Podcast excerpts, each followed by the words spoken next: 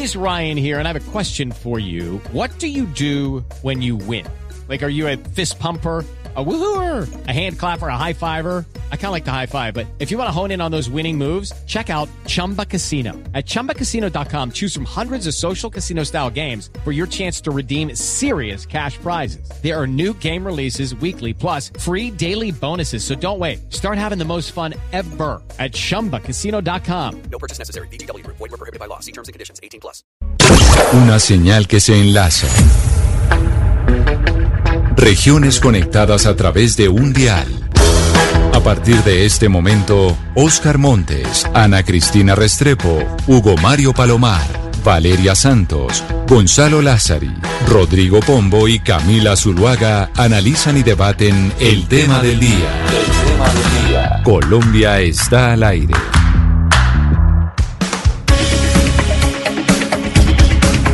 Son las 12 del día, 16 minutos. Seguimos aquí en Mañanas Blue cuando Colombia está al aire, conectados con ustedes a portas de un eh, fin de semana festivo en donde ha habido muchos anuncios por cuenta de la alcaldía de Bogotá. Se vienen las cuarentenas, pero asimismo de cómo se vienen las cuarentenas en siete localidades, anunció la alcaldesa que se abre el aeropuerto El Dorado. Pero quedan muchas dudas. La gente tiene muchas preguntas sobre, bueno, se abre el, eh, el aeropuerto El Dorado el primero de septiembre, pero se conoció una comunicación de parte de IATA en donde dice que urge un plan de conectividad aérea por Colombia. Dice Yata que no, que básicamente lo que está sucediendo. Hello, it is Ryan, and we could all use an extra bright spot in our day, couldn't we? Just to make up for things like sitting in traffic, doing the dishes, counting your steps, you know, all the mundane stuff. That is why I'm such a big fan of Chumba Casino. Chumba Casino has all your favorite social casino style games that you can play for free anytime, anywhere with daily bonuses. That should brighten your day a little. Actually, a lot. So sign up now at chumbacasino.com. That's chumbacasino.com. No purchase necessary. BGW. Void were prohibited by law. See terms and conditions. 18 plus. es que están acabando con las líneas aéreas. La Asociación de Transporte Aéreo Internacional solicita nuevamente al gobierno nacional como a los alcaldes de las principales ciudades del país claridad sobre cuál va a ser el plan para el inicio responsable del sector aéreo en el país. Y por eso sorprende esta comunicación el día de hoy después de que se anunció que abre el aeropuerto El Dorado. Por esa razón, a esta hora estamos en comunicación con Andrés Uribe, que es el gerente de IATA para Colombia. Señor Uribe, bienvenido. Gracias por estar con nosotros hoy aquí en Mañanas Blue. Camila, muy buenas tardes a usted y a toda la mesa de trabajo. Y, eh, y tenemos la duda, tenemos la duda muchos eh, bogotanos y colombianos frente a cómo va a ser el, eh, la reactivación de los aeropuertos. El aeropuerto El Dorado empieza a funcionar el primero de septiembre, pero ustedes envían esta comunicación en donde dicen aquí no tenemos nada claro, aquí necesitamos que sean claros con nosotros. ¿Cómo, cómo así que no tienen eh, las aerolíneas y el sector aeronáutico claro cómo va a ser la reactivación de los aeropuertos? Sí, Camila, el, básicamente la, con- la confusión consiste en que el gobierno nacional ha anunciado una serie de, de- de aperturas, de reinicio de este plan de conectividad esencial que ha diseñado la Aerocivil desde hace meses, que se supone que empezaba el primero de septiembre. Sin embargo, la alcaldesa ayer habla de una reactivación muy pequeña en el aeropuerto El Dorado, es decir, hablando de únicamente de tres rutas, cuando el plan eh, de reactivación que diseña la Aerocivil incluye 15 aeropuertos domésticos. Adicionalmente está el tema internacional. El, gobierno nacional también ha anunciado la reapertura de vuelos internacionales eh, en, el, en el país a partir del primero de septiembre. Obviamente, eh, eh, eh, digamos, eh, limitado a algunos países donde se planearán unos, unos corredores sanitarios, etcétera, dependiendo de cómo vaya cada país abriendo sus respectivas fronteras. Pero ese plan o esa activación internacional también estaba para el primero de septiembre. Pero ayer la alcaldesa cuando anuncia únicamente tres rutas, entonces es básicamente esa descoordinación entre el gobierno nacional y las alcaldías, particularmente con Bogotá, donde, donde se genera una confusión muy grande. Pero hay un punto que me llama la atención, eh, del comunicado en donde ustedes dicen que las condiciones impuestas al transporte aéreo de manera exclusiva para el inicio de los pilotos en el aeropuerto El Dorado que anunció ayer la alcaldía de Bogotá tal como el seguimiento de la evolución de la salud de todos los viajeros a cargo de las aerolíneas en origen y destino durante 10 días siguientes de efectuado el vuelo, hace imposible para el sector pensar en una operación viable desde el aeropuerto El Dorado. Quiere decir entonces que ustedes dicen, con las condiciones que nos puso la alcaldía de Bogotá, ¿no es viable una operación en El Dorado? No solo que son poquitas rutas, sino las exigencias. Sí, básicamente en este tema de la, de la, el seguimiento a la salud de los pasajeros, pues las aerolíneas han hecho unos esfuerzos enormes. Se han preparado durante cinco meses para garantizar que el transporte aéreo no es un vector de transmisión del virus.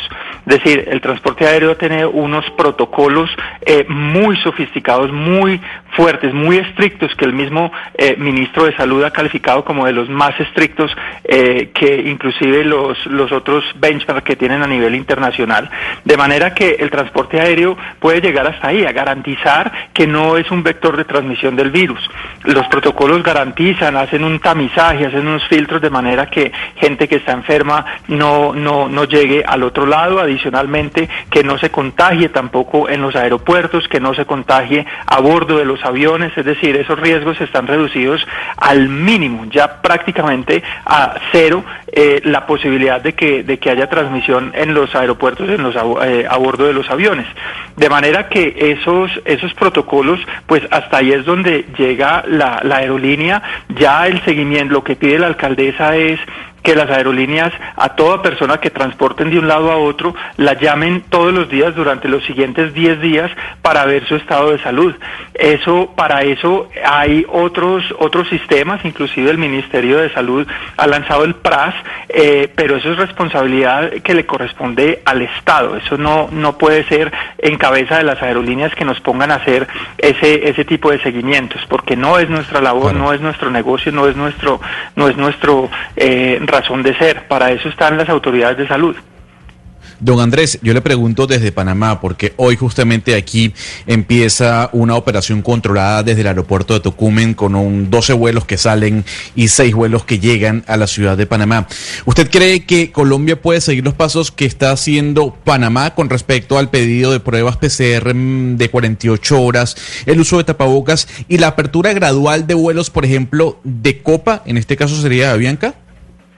Por supuesto, por supuesto. Las aerolíneas, como le digo, ya están preparadas para esto. El plan eh, de conectividad esencial que ha diseñado la Aerocivil es un plan que es gradual y que también comprende unos, unos slots que han denominado slots sanitarios, lo cual limita la capacidad que normalmente en el aeropuerto es de 74 operaciones por hora y se va a limitar inicialmente a 12 operaciones por hora, de manera que, que, ya está garantizada esa gradualidad en el, en el plan, de manera que no se generen congestiones en los aeropuertos. Eh, la Aerocivil ha considerado a Panamá dentro de los cinco primeros aeropuertos que está considerando abrir. Obviamente, todas estas, estas eh, los cinco primeros países con los que piensa abrir operaciones. Obviamente esto es, es recíproco y hay que esperar las respuestas de esos cinco países Pero miren, eh, si están dispuestos a abrir el tráfico con Colombia. Señor Uribe, antes de la pregunta de mi compañera Ana Cristina Restrepo desde Medellín, es que con el anuncio de ayer de la alcaldesa Claudia López de que se abre el aeropuerto el primero de septiembre, pero ustedes, los operadores aéreos, dicen que no hay claridad. Quiero que seamos eh, lo suficientemente sinceros con los oyentes que están preguntando y diciendo la incertidumbre es lo peor que nos puede pasar. No sabemos para cuándo programar los vuelos, etcétera, etcétera. Quiere decir que no es cierto que empiece a operar eh, el, transporte aéreo el primero de septiembre desde Bogotá. No es verdad y es imposible que eso vaya a pasar. No, de eso ya lo define cada una de las aerolíneas si bajo estas condiciones eh, puede empezar a operar o no pero lo que no es lo que no es eh, seguro es qué rutas pueden empezar adicionales a las que ya ha mencionado la alcaldesa. Se supone que el, transporte internacional o los vuelos internacionales podían empezar a partir del primero de septiembre, pero lo que dice ella ayer no es así. Eh, se supone en el plan que se abrían 15 aeropuertos, pero ella habla una únicamente de tres rutas. Entonces ahí es donde radica la, la, la incertidumbre que también tienen las aerolíneas. ¿Qué vamos a poder hacer a partir del primero de septiembre? Eh, y es que eso, precisamente muchos oyentes que lo están escuchando y lo están viendo, eh, doctor Uribe, preguntan eso, porque el primero de septiembre se supone que ya gente que estaba en el exterior y que necesitaba viajar a Colombia lo iba a poder hacer. No es cierto, no va a pasar que el primero de septiembre los colombianos en el exterior que estuvieran, por ejemplo, en la Florida, puedan volver a Colombia. No va a haber vuelos internacionales en septiembre aún. Pues hay una gran incertidumbre con Bogotá. Es posible que en otros que en otras ciudades sí, pero pero por lo que vimos ayer con Bogotá no está claro porque el gobierno nacional dice una cosa y la alcaldesa dice otra. Pero entonces, señor Uribe, eh, podemos esperar que sean esos vuelos a través del aeropuerto de Río Negro, porque hay personas que ya compraron tiquete para el primero desde hace varios días, personas en vuelos internacionales que compraron tiquetes para a partir del primero de septiembre y dicen, bueno, por Bogotá no se puede. ¿Hay la posibilidad de habilitar el aeropuerto José María Córdoba o qué se le puede, o el aeropuerto de Cali o qué se le podría decir a esas personas? Esa es una pregunta muy buena para la que tiene que responder la Aerocivil. Realmente al aeropuerto de Río Negro ya se le aprobaron seis rutas, son todas domésticas que están ya oficialmente aprobadas. Eh, sin embargo, en el tema internacional, pues eh, está eh, la Aerocivil tendría que entrar a responder esa esa pregunta. Eh, yo, pues, eh, por lo que por lo que he visto, eh, me atrevería a decir que que la respuesta es sí se van a poder hacer esos vuelos internacionales en otras ciudades diferentes a Bogotá, pero de nuevo, la, la, la Aerocivil tendría que eh, dar la autorización y, y, y hacerlo oficial, porque todavía no es oficial. Andrés, justamente en el comunicado de la IATA, pues ustedes, eh, pues evidencia básicamente que, que hay una contradicción de lineamientos por parte, digamos, del gobierno y de las alcaldías y de los gobiernos locales que lo que están haciendo es generar un caos total. Exponen, digamos, el caso de que Cartagena sí va a poder tener vuelos internacionales y Bogotá no. ¿Ustedes qué le están solicitando al gobierno específicamente en torno a esta claridad y, digamos, esta alineación de conceptos? Sí, mire, el transporte aéreo tradicionalmente es eh, un sector que es del resorte nacional. Así funciona en todos los países, precisamente para evitar este tipo de, confusiones, que un alcalde dice una cosa, el otro dice la otra. Eh, precisamente por eso se necesita, y así ha sido históricamente, por eso hay una entidad nacional que se llama la Aerocivil, por eso siempre el transporte aéreo ha estado del, del resorte nacional y son las, las autoridades de nivel nacional las que toman todas las decisiones respecto al transporte aéreo. Esto nunca había sido manejado por las alcaldías eh, y con el con el la decisión del gobierno de delegar estas decisiones en las alcaldías es la que crea toda esta confusión porque porque pues se tienen que alinear eh, muchos alcaldes para sí. para tomar una decisión de una sola ruta. Por eso es que siempre se coordina al nivel nacional. Doctor Andrés, ya que usted nos absuelve la duda sobre las competencias territoriales y nacionales y advierte que el tema del transporte aéreo es de competencia exclusiva y excluyente del resorte nacional, del gobierno nacional, ¿ustedes han pensado desde el sector civil emprender acciones judiciales contra todas aquellas autoridades locales que impidan el transporte aéreo a través de los aeropuertos nacionales e internacionales precisamente en esa usurpación de competencias y de funciones? Pues no podría decir yo que estemos estemos haciendo eso porque pues eh, el, realmente fue el gobierno nacional el que les delegó esa competencia. Entonces eh, lo tendríamos que mirar eh, muy bien si caben ese tipo de acciones. Pero por ahora no estamos pensando en eso es que eso que usted dice, doctor Uribe, es muy importante, Pombo, porque, él, porque dice el doctor Uribe, en todos los países quien toma las determinaciones sobre el transporte aéreo es a nivel nacional, pero a la ministra de Transporte la hemos oído una y otra vez decir, esta decisión sobre la apertura de cada uno de los aeropuertos en las distintas ciudades la toma el gobernante local. Entonces, en Bogotá decide Claudia López, en Medellín decide Daniel Quintero, en Cali decide Jorge Iván Ospina. El mismo gobierno nacional, en manos eh, el transporte de la ministra, dijo que eso lo definen los alcaldes locales, entonces no habría cabida a una, a una demanda. Por eso mismo decía Camila, porque yo pensé que ellos iban a adelantar acciones judiciales contra esas decisiones del gobierno nacional que descentralizaban una decisión de alguna manera eh, y que por su naturaleza no es descentralizable, porque genera la inseguridad y la incertidumbre a la que nos estamos viendo abocados y que me parece del todo desastrosa, porque eh, como bien lo dijo Valeria Santos hace un ratico, pues evidentemente uno no sabe a quién creerle, porque claro, Cartagena toma una decisión, pues Riohacha toma otra y los señores de Villavicencio otra. Imagínese usted el circo romano al que nos vimos abocados por cuenta de decisión, decisión del orden nacional escuchando al señor Uribe, eh, está claro que el primero de septiembre tampoco eh, va a haber la reapertura de aeropuertos. Que como se había anunciado inicialmente, que a partir del primero de septiembre, escuchándolo a usted, señor Uribe, lo que está quedando claro es que no, no está garantizada esa reapertura en ninguna parte del país. No, hay algunas que sí, hay unas rutas que ya están oficialmente aprobadas. Es el caso de las de, Río Negro, a las tres ciudades del eje cafetero, a las dos de los Santanderes y, a San Andrés. Es decir, ahí desde Río Negro ya hay seis rutas oficialmente aprobadas eh, y ya hay algunas aerolíneas eh, mostrando interés en operar pero, algunas pero señor Uribe, señor Uribe, pero es que la conectividad nacional se da con Bogotá. Por ejemplo, para viajar de Barranquilla a Cali hay que pasar por Bogotá para viajar de Barranquilla a Medellín hay que pasar por Bogotá. De tal manera que no hay esa conectividad con Bogotá, pues, ¿de qué estamos hablando? Mire, lo que usted dice es absolutamente cierto. Bogotá es la piedra angular de la aviación en este país. Y si no abre Bogotá, estamos, estamos solamente con una fracción del tráfico. 76% de las personas que viajaron el año pasado en Colombia tocaron a Bogotá, sea o porque originaron en Bogotá, o porque tenían como destino Bogotá, o porque transitaron a través de Bogotá en las rutas que, usted acaba de mencionar.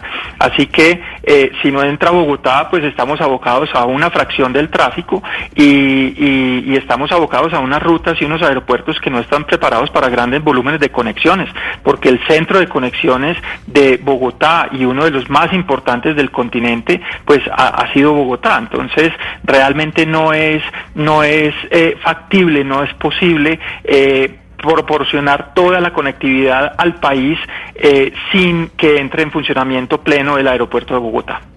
Ahora, la pregunta que se están haciendo muchos colombianos, doctor Uribe, es por qué si no existe un plan de conectividad aérea en Colombia, las aerolíneas están dedicadas a ofrecer tantos eh, paquetes y tiquetes aéreos, tanto para destinos nacionales como internacionales. Pero es que el gobierno nacional había autorizado ya la venta de tiquetes a partir del primero de septiembre. Las aerolíneas venían eh, vendiendo esos tiquetes y ahora lo que vemos es que no, no, no, todas las rutas que se han estado vendiendo van a entrar a operar precisamente porque porque los alcaldes eh, o, han o no quieren abrir sus aeropuertos todavía o las rutas que se les han eh, aprobado son son limitadas. Claro, pero yo como, como, como, como viajero, ¿cómo hago pues para tener la certidumbre que puedo comprar en una aerolínea un tiquete sin, sin que el gobierno haya autorizado reapertura de aeropuertos, sin que esté definido el plan de conectividad?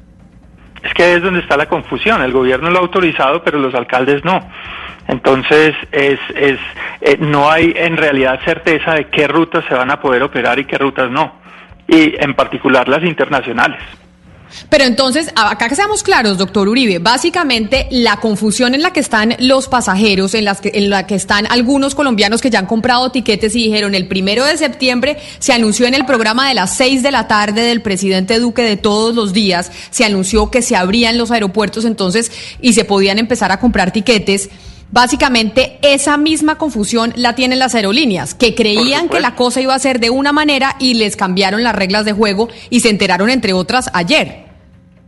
Por supuesto, por supuesto. Las, las, por un lado, los anuncios del gobierno nacional han sido de una habilitación, digamos, más, más generalizada, de acuerdo con el plan de conectividad esencial que está diseñando o que ya diseñó la Aerocivil. Sin embargo, al supeditar esto a, la, a los antojos de cada uno de los alcaldes, pues es donde se vuelve una descoordinación total y donde ya no se puede garantizar qué rutas eh, se van a poder volar y qué rutas no, porque todo depende de lo que digan los alcaldes respectivos. Pero entonces, eh, doctor Uribe, antes Ana Cristina, de que usted se vaya con la pregunta del aeropuerto El Dorado, para ser claros, Claudia, el gobierno nacional le, di- le dio la potestad a los alcaldes locales de decidir qué pasa con los aeropuertos. Eso quiere decir que la alcaldesa de Bogotá, Claudia López, es la que tiene en sus manos la operatividad del transporte aéreo en el país. Porque del Dorado depende, como decía mi compañero Oscar Montes, la mayoría del transporte a nivel nacional, porque casi toda la conectividad está aquí en Bogotá. O sea, Claudia López, doctor Uribe, para ser claros, es la que tiene en sus manos la decisión sobre el transporte aéreo de Colombia. Eso es correcto, eso es correcto y por eso precisamente es que el transporte aéreo es un tema del resorte nacional, porque si no llegamos a, esto donde un alcalde puede afectar a todas las otras regiones. Recordemos que el transporte aéreo genera 600 mil empleos en el país, 71 mil de ellos empleos directos, todos formales, porque aquí no hay informalidad, eh, de manera que eh, y, esos empleos producen 7.5 billones de dólares, 7.500 millones de dólares para la economía nacional cada año, o al menos en el 2019 eso fue, equivalente al 2.7% del Producto Interno Bruto del país. Y eso queda en manos entonces de un alcalde que de, en Bogotá que decide eh, cerrar la aviación y afecta a todas las regiones que dependen del turismo, que dependen de, de sus conexiones, de las personas que necesitan, que están en, en lugares remotos, que necesitan tener esa conectividad, que necesitan eh, desplazarse por motivos eh, diversos, motivos personales, de negocios, etcétera. Eh, así que, así que por eso es que la importancia de este sector como un sector del resorte nacional y no local, porque una un mandatario local podría llegar a afectar al resto del país Cuando, cuando Pombo, antes Ana Cristina de su pregunta, Pombo, cuando hubo esta huelga de los pilotos de Avianca, hubo un juez que determinó que el transporte aéreo en el país era un servicio público. Por eso uno no entiende Esencial. cómo. Es- Exacto, un servicio público esencial, exactamente, servicio público esencial. Pombo, no entiende uno cómo el gobierno nacional dejó en manos de los alcaldes, porque entonces lo que uno escucha del doctor Uribe de IATA es muy complejo y muy delicado.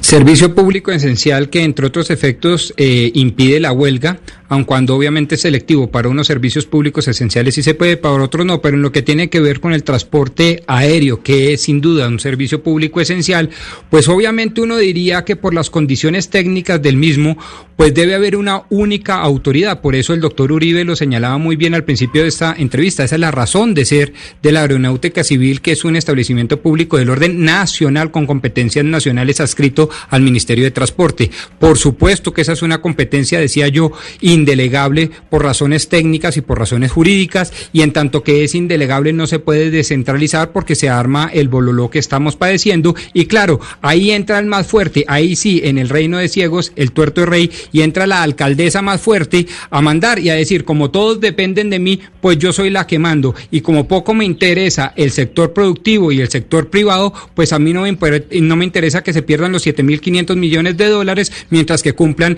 mis exigencias reglamentarias. Y eso es lo grave, a mi modo de ver, de lo que, to- de lo que está sucediendo y lo que de alguna manera muy decentemente está denunciando el doctor Andrés Uribe en su condición de director de la IATA.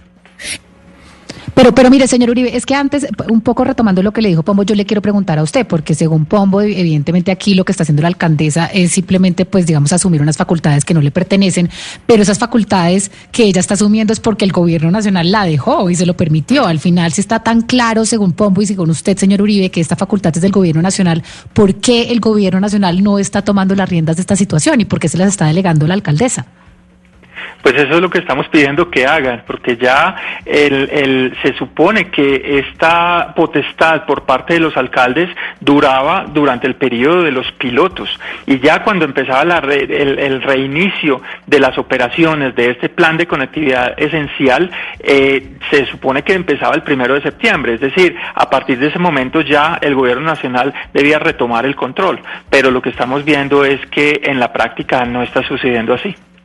Doctor Uribe, pero si uno compara los protocolos del Dorado, que lo que está diciendo la gente y lo que están diciendo las aerolíneas es que son protocolos imposibles de cumplir, muy complejos tanto para los pasajeros, que tienen que eh, tener unas eh, ciertas pruebas y depender de la entrega de las pruebas, como para las aerolíneas, eh, esa complejidad impide esa apertura. Estos protocolos de- del Dorado, si uno los compara con los de otros aeropuertos internacionales, realmente son especialmente difíciles o complejos para cumplir. No, no, no, no, Ana Cristina, una, una claridad muy importante acá. Los protocolos que se diseñaron para el aeropuerto, para las aerolíneas, ya están implementados. Sí se están pudiendo cumplir.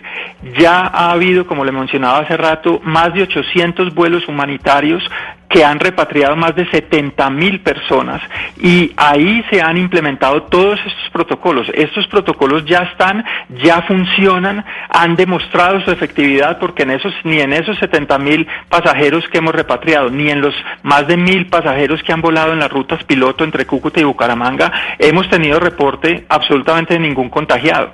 Entonces, esos protocolos ya están, funcionan y, y- y es- y son efectivos. ¿Sí?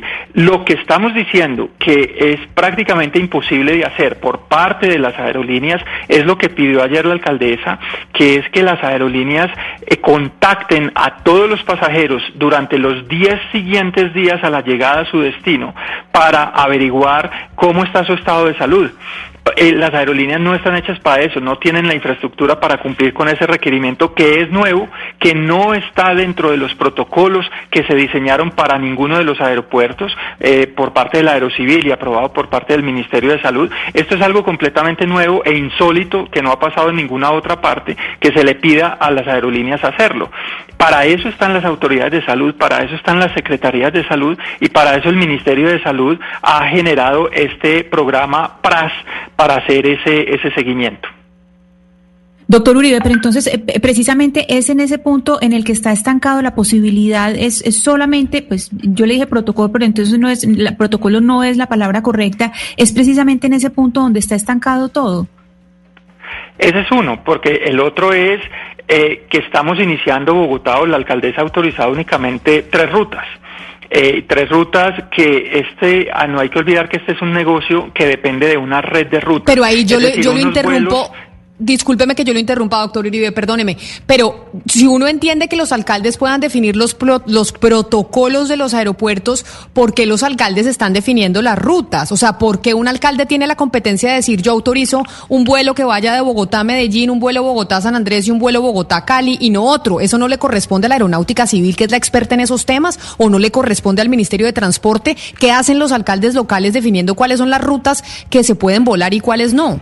Ese es un muy buen punto. Ese es un muy buen punto. Eh, la- no debería ser de la decisión de las alcaldías definir a qué rutas eh, quieren operar.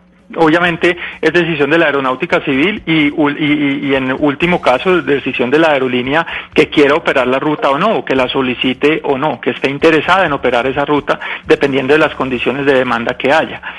Pero, pero sí es muy importante anotar, eh, respondiendo a lo que dijo al principio, el, el protocolo no es el protocolo de cada alcalde para cada aeropuerto, no es así. El protocolo se definió uno solo a nivel nacional para todos los aeropuertos, para todos los vuelos, y fue estructurado por la Aeronáutica Civil y después aprobado por el Ministerio de Salud. Y es el mismo protocolo para todos los aeropuertos. Y eso, eso creo, creo, creo, creo que quedó claro, pero retomando un poco lo que le decía eh, Camila, yo quiero entender un poco, porque usted dice que esto es facultad, digamos, también podría ser del Ministerio de Transporte o de, de la Aeronáutica Civil, pero uno también dice, bueno, es que las rutas también depende de cuánta gente epidemiológicamente se va a mover de una ciudad no COVID a COVID, etcétera. También hay unas cuestiones a nivel de salud que se tienen que tener en cuenta, eh, digamos, en donde yo abro la ruta, porque al final voy a tener una llegada de personas masivas de lugares que tienen mucha exposición al virus. Esto no debería, digamos, también ser de, del espectro entonces de las alcaldías, etcétera, que dicen yo no quiero recibir gente de una ciudad que está llena de coronavirus o esto no tiene nada que ver? Pues para eso están los protocolos, precisamente para evitar que eso pase. Y en el último caso, para hacer ese, ese seguimiento, eh, pero es una responsabilidad del Estado, hacer el seguimiento de las personas que llegan a otra ciudad eh, mediante, mediante este programa PRAS. Pero los protocolos están diseñados precisamente para evitar eso. Pero, doctor Uribe, nosotros hemos hablado aquí de la confusión que tenemos los ciudadanos y también ustedes las aerolíneas, pero el gobierno no les ha respondido nada, no les ha dicho nada sobre esta incertidumbre en la que los tiene a ustedes y a nosotros los ciudadanos, porque acá estoy llena de mensajes de gente que necesita salir del país y gente que necesita volver al país. Sí, mira, el gobierno sigue in- insistiendo en que el primero de septiembre abre el, el- el plan de reactivación esencial. Eh, pero pero ahí es donde está la desconexión porque porque no vemos que sea consecuente con lo que está diciendo la alcaldesa. Entonces no sabemos si el gobierno nacional va a tomar finalmente la determinación y tomar tomar esto eh, las riendas del asunto y ya y ya digamos retomar nuevamente el, el, carácter nacional que tiene el sector aéreo. Eso eso sería lo ideal el gobierno tomara ya las riendas y tomara la decisión general de implementar la, la este plan de reactivación esencial. Nos comunicamos con la Aerocivil y la Aerocivil nos dice que en este caso el ministerio o la ministra es la vocera y la ministra del Ministerio de Transporte nos dicen que en este momento la ministra está en una reunión. Pero míreme, doctor Uribe, permítame porque está con nosotros también Carolina Cortizo, que es la directora general de Wingo, una de las aerolíneas del país, para entender un poco también entonces cómo están funcionando las aerolíneas, cómo están vendiendo los tiquetes, qué va a pasar si no, si no se pueden utilizar. Doctora Cortizo, bienvenida a Mañanas Blue, gracias por atendernos. Camila, muy buenas tardes a ti, a la mesa y a quienes nos escuchan. Yo sé que cada una de las aerolíneas toma decisiones aparte, pero me imagino que como gremio están hablando en este sentido. Frente a esta incertidumbre, que era un poco la pregunta que hacía mi compañero Hugo Mario Paromar desde Cali, las aerolíneas están vendiendo tiquetes y la gente comprando los tiquetes. Pero si no hay respuesta de los aeropuertos, entonces, ¿qué va a pasar con esos tiquetes? Mira, Camila, la, la desconexión, como ha compartido Andrés, eh, está en que nosotros como aerolínea teníamos las directrices muy claras que desde julio hasta el 31 de agosto íbamos a tener planes piloto en donde los alcaldes iban a ser quienes decidían que necesitaban esos pilotos para operaciones aéreas. A partir del primero de septiembre, la ministra de Transporte dijo que íbamos a poder iniciar tanto operaciones domésticas como internacionales y es en ese camino que nosotros emprendimos la venta de tiquetes aéreos a los destinos que pensábamos en ese momento iba a hacer sentido tener operaciones, tanto domésticas como internacional. Eh, estamos viendo, como dijo Andrés, que hay una desconexión entre lo que se va a poder operar y entre lo que nos dijeron en su momento. Eh, y, y en ese sentido sí quiero darle tranquilidad a los pasajeros que han comprado en Wingo, que sepan que vamos a tener flexibilidad para que muevan sus tiquetes en caso de que no podamos hacer sus operaciones, así como lo hemos hecho en todos estos meses de coronavirus donde hemos tenido que pausar nuestras aeronaves y, y hemos sido muy flexibles en cuanto a sus cambios, en cuanto a reembolsos con vouchers que van a poder usar eventualmente cuando reinicien nuestras operaciones. Y en eso están básicamente todas las aerolíneas, no solo Wingo, están todas las aerolíneas diciendo, bueno, pueden comprar eh, los tiquetes y si no se puede abrir, pues pueden eh, cambiar para otra fecha. Pero ¿cuánto tiempo pueden aguantar las aerolíneas con eso, cambiando y cambiando los tiquetes eh, de fecha? Porque al final el, eh, el usuario también puede tener el temor de que el Paganini va a ser uno. Entonces uno dice, voy a perder la plata porque me arriesgué a comprar un pasaje porque supuestamente me dijeron que los aeropuertos iban a estar abiertos el primero de septiembre y resulta que me las cosas y no van a estar abiertos. Sí, sin duda existe la incertidumbre de cuándo se pueden reiniciar operaciones, al menos desde el punto de vista internacional.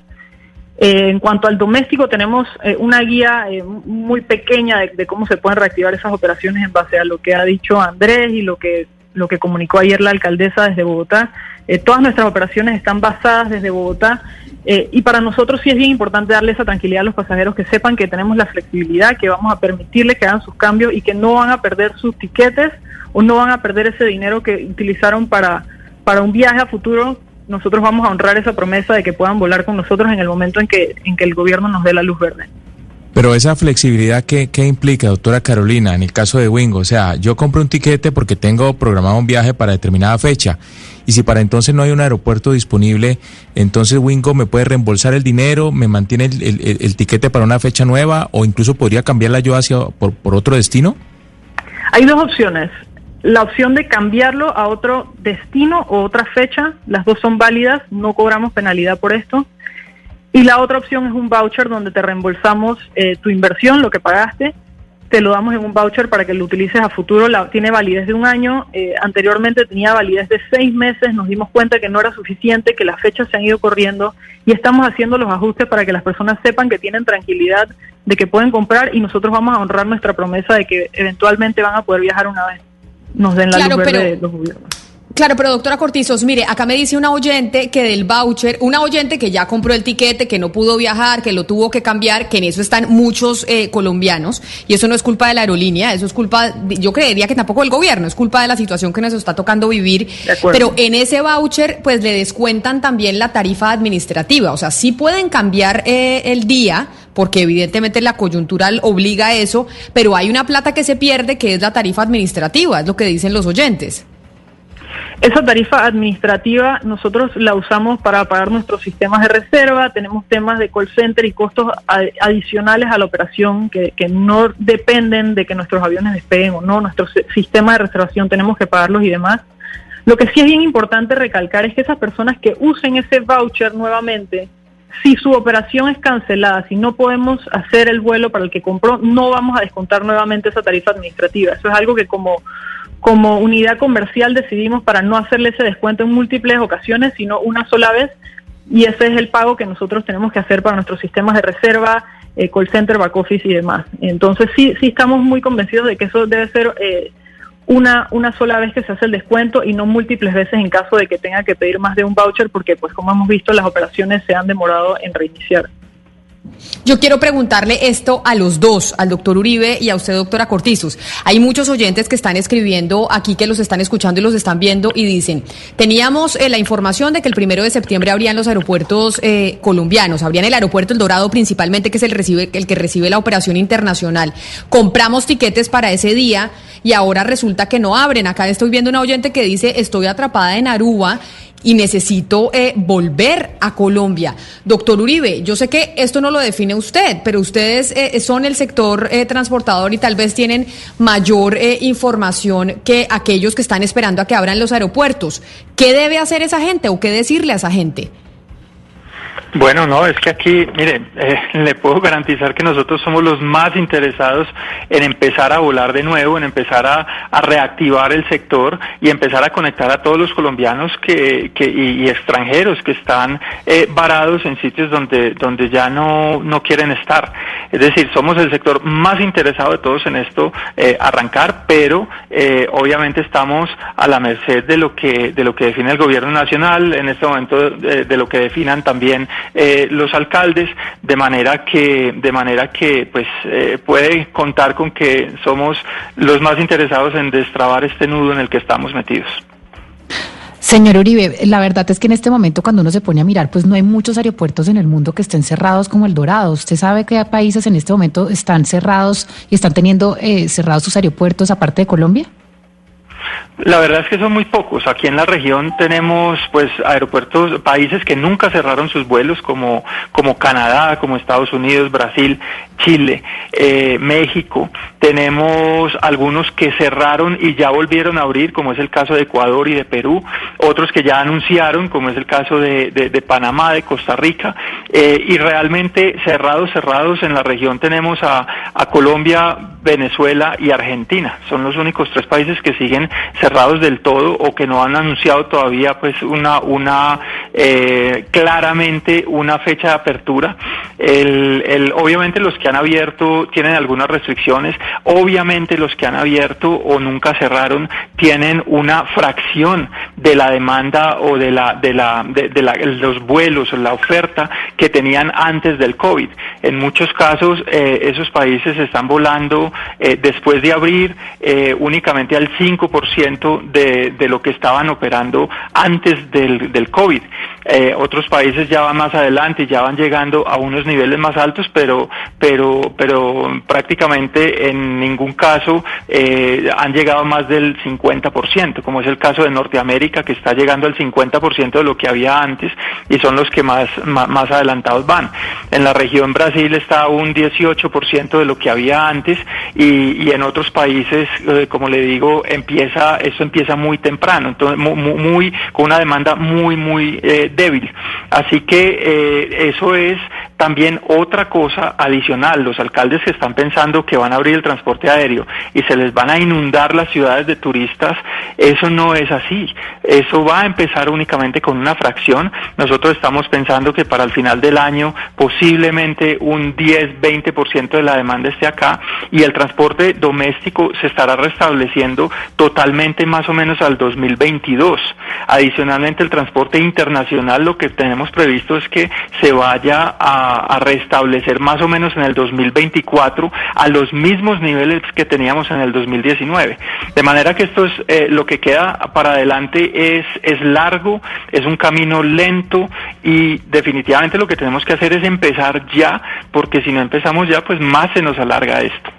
No, claro, y acá tengo una cantidad de gente diciendo, llevamos cinco meses sin poder volar, necesito regresar a Colombia desde Brasil, necesito regresar a Colombia desde México. Pero doctora Cortizos, usted eh, como eh, cabeza de una aerolínea, en este caso de Wingo, ¿cómo ha sido la relación de las aerolíneas con el gobierno nacional, con el Ministerio de Transporte frente a esta eh, limbo en el que estamos y que ustedes sí tienen pues la posibilidad de tener comunicación directa? Pues nosotros hemos tenido reuniones con diferentes estamentos del gobierno. Eh, la crisis es muy profunda, nos ha puesto a prueba a todos, tanto el sector público como el sector privado. Eh, se ha hecho mucho esfuerzo desde el gobierno, la aeronáutica ha visitado muchísimos aeropuertos, se han establecido los protocolos, se ha avanzado mucho. Eh, yo, yo sí diría que la desconexión está en las fechas que hemos recibido y simplemente necesitamos una directriz clara para entender si se va a manejar a, nivel de gobierno nacional a partir del primero de septiembre o no. Y de no ser esa la respuesta donde vamos a tener que todavía tener eh, que tener esa relación con los alcaldes y demás, para nosotros sí es importante que nos vean a nosotros en Wingo eh, como un aliado y, que nosotros podamos tener al menos una mesa para reactivación de la economía, donde forme parte el gobierno nacional, los alcaldes de ser necesario, gobernadores locales y gremios como industria para poder reactivar esta industria que tanto necesita eh, ser reactivada. Como, como decían anteriormente, eh, es conectividad es esencial para el país, eh, 7.500 millones de dólares al año. Eh, y nosotros tenemos en nuestros hombros muchísimas miles de familias que dependen de esta industria y tenemos que reactivarlo. Y sí estamos haciendo un llamado a que haya alineamiento entre el gobierno nacional, alcaldes y nosotros como gremio para poder sacar esta industria adelante, que yo creo que que, todos tenemos eh, el interés de sacar la industria adelante, no solamente en nuestra industria, sino eh, el país, Colombia, queremos salir adelante fortalecidos de esta crisis y por eso nosotros sí queremos ser eh, aliados, y, uso mucho la palabra aliados, pero también facilitadores para esta reconstrucción que se avecina y debemos enfocar el esfuerzo en un trabajo articulado. Creo que esa es nuestra sugerencia en lo que nosotros quisiéramos aportar, es ese trabajo articulado y en equipo para arrancar motores, retomar vuelo y recuperar este sector del cual dependen millones de personas. Pues doctora Carolina Cortizos, directora general eh, de Wingo, muy preocupante lo que estamos escuchando de parte de usted como representante de una, de una de las aerolíneas que funciona en el país sobre, pues estamos todos en el limbo, los ciudadanos, los que están afuera, los que estamos adentro, los que quieren salir, los que quieren entrar, no se sabe qué va a pasar con los aeropuertos. Mil gracias por haber estado aquí con nosotros hoy en Mañanas Blue. Muchísimas gracias a ti. Camila, pero antes de que se vayan los invitados, yo tengo una, una pregunta. Es una pregunta importante porque hay papás que son separados y los niños se quedaron en una ciudad y, podrían viajar donde el, otro papá. Entonces mi pregunta es por los niños, los vuelos, los niños y los vuelos, tanto niños acompañados como niños no acompañados. ¿Cuándo podemos esperar que los niños puedan montarse en un avión? Doctor Uribe, ¿qué podemos responder a esa pregunta que sin duda alguna muchos papás tienen? Sí, bueno, para que se monten los niños en un avión primero nos tienen que dejar volar. Y, esa es la esa es la petición que tenemos eh, acá es decir se necesita esta coordinación de manera que podamos podamos empezar a montar las rutas eh, y restablecer la conectividad poco a poco pues es el doctor Andrés Uribe, el director de IATA para Colombia. Mil gracias por haber estado con nosotros, doctor Uribe. Y por, pues yo no sé si aclararnos, por decirnos que ustedes están en el mismo limbo y en la misma incertidumbre que nosotros, eh, los ciudadanos. Mil gracias por haber estado aquí en Mañanas Blue. Muchas gracias, Camila, y un gran saludo a toda la mesa. Muy preocupante, Pombo, lo que escuchamos, porque básicamente aquí, yo no sé si esta radiografía usted vaya a coincidir conmigo, pero aquí lo que le están diciendo las aerolíneas al gobierno nacional es, hey, señor gobierno nacional, señor presidente Iván Duque, Póngase usted los pantalones que en todo el mundo quien toma las decisiones sobre el transporte aéreo son los presidentes, son el gobierno central. Y usted aquí decidió darle esa potestad a los alcaldes locales. Y siendo Bogotá la ciudad más importante, el aeropuerto más importante que conecta incluso al país internamente, no va a abrir y estamos en manos de la alcaldesa Claudia López, que va a definir las rutas y que va a definir, básicamente el transporte aéreo en el país. Por más elegante, la denuncia fue, a mi modo de ver, demoledora. Demoledora porque fue a doble banda. Por un lado, lo que usted dice, un regaño total, una exigencia, un requerimiento más que legítimo y con todos los efectos económicos y sociales pues que ya podemos prever al gobierno nacional. Asuma usted de nuevo las competencias, póngase, como usted dice, Camila, los pantalones y dirija usted esta política nacional. Y por el otro lado, le dice a los alcaldes y en especial a la alcaldesa Claudia López de Bogotá, póngase la mano en el considere y no me le cuelgue al protocolo único nacional una cantidad de arandelas y de querubines cual Navidad para que usted pueda pues van a gloriarse con sus votantes y con sus más de 8 millones de conciudadanos. Eso no es justo, es ilegal, pero además es desproporcionado, es irrazonable, mejor dicho, es irreflexivo y eso es lo que yo creo que estos señores con total elegancia le han venido diciendo tanto al gobierno nacional como al gobierno local, particularmente al gobierno de la alcaldesa Claudia López. Son las 12 del día 59 minutos, vamos a hacer una pausa y ya regresamos aquí a Mañanas Blue. Colombia está al aire. Sentir miedo, tristeza, ansiedad o no saber cómo manejar tus emociones no es cosa de locos. Ingresa a porquequieroestarbien.com, un centro de apoyo e información gratuito donde te acompañamos, te escuchamos y orientamos. También puedes llamarnos al 300-912-5231, una alianza de la Fundación Santo Domingo y Profamilia, con el apoyo de Blue Radio. Llega la voz de la verdad para desmentir noticias falsas. Pregunta para Vera. ¿Es cierto que el Ministerio de Salud está enviando citaciones vía correo electrónico para la realización de pruebas obligatorias de COVID-19? Esta información es falsa. El Ministerio de Salud nunca envía correos electrónicos para citar a pruebas obligatorias ni dejar de hacerlas genera consecuencias legales. Escucha la radio y conéctate con la verdad. Una iniciativa de Blue Radio en unión con las emisoras que están conectadas con la verdad. Conegan, Nairo, Rigo y Superman López. ¡Vamos por más! Acompaña a nuestros ciclistas a escribir una nueva historia en el Tour de Francia. Del 29 de agosto al 20 de septiembre. En Caracol el ciclismo es mundial. Caracol Televisión. La gente ya no cree cuando le dicen esto. Su opinión es muy importante para nosotros. Así es, opinas y no pasa nada. Nosotros vamos a cambiar eso. Ahora, tu opinión es muy importante para recibir bonos en entradas a cine, comida, ropa. Ingresa ya a chl.com.co e inscríbete gratis. CHL, nos das tu opinión. Nosotros te damos beneficios. Colombia está al aire. Y así, en Mañanas Blue, cuando Colombia está al aire, terminamos muy preocupados por el transporte aéreo en el país, porque básicamente hay una cosa que quedó clara, y es que no hay nada claro. A ustedes un feliz fin de semana, un puente festivo largo. Ya llega mi compañero Ricardo Espina con toda la información en Meridiano Blue.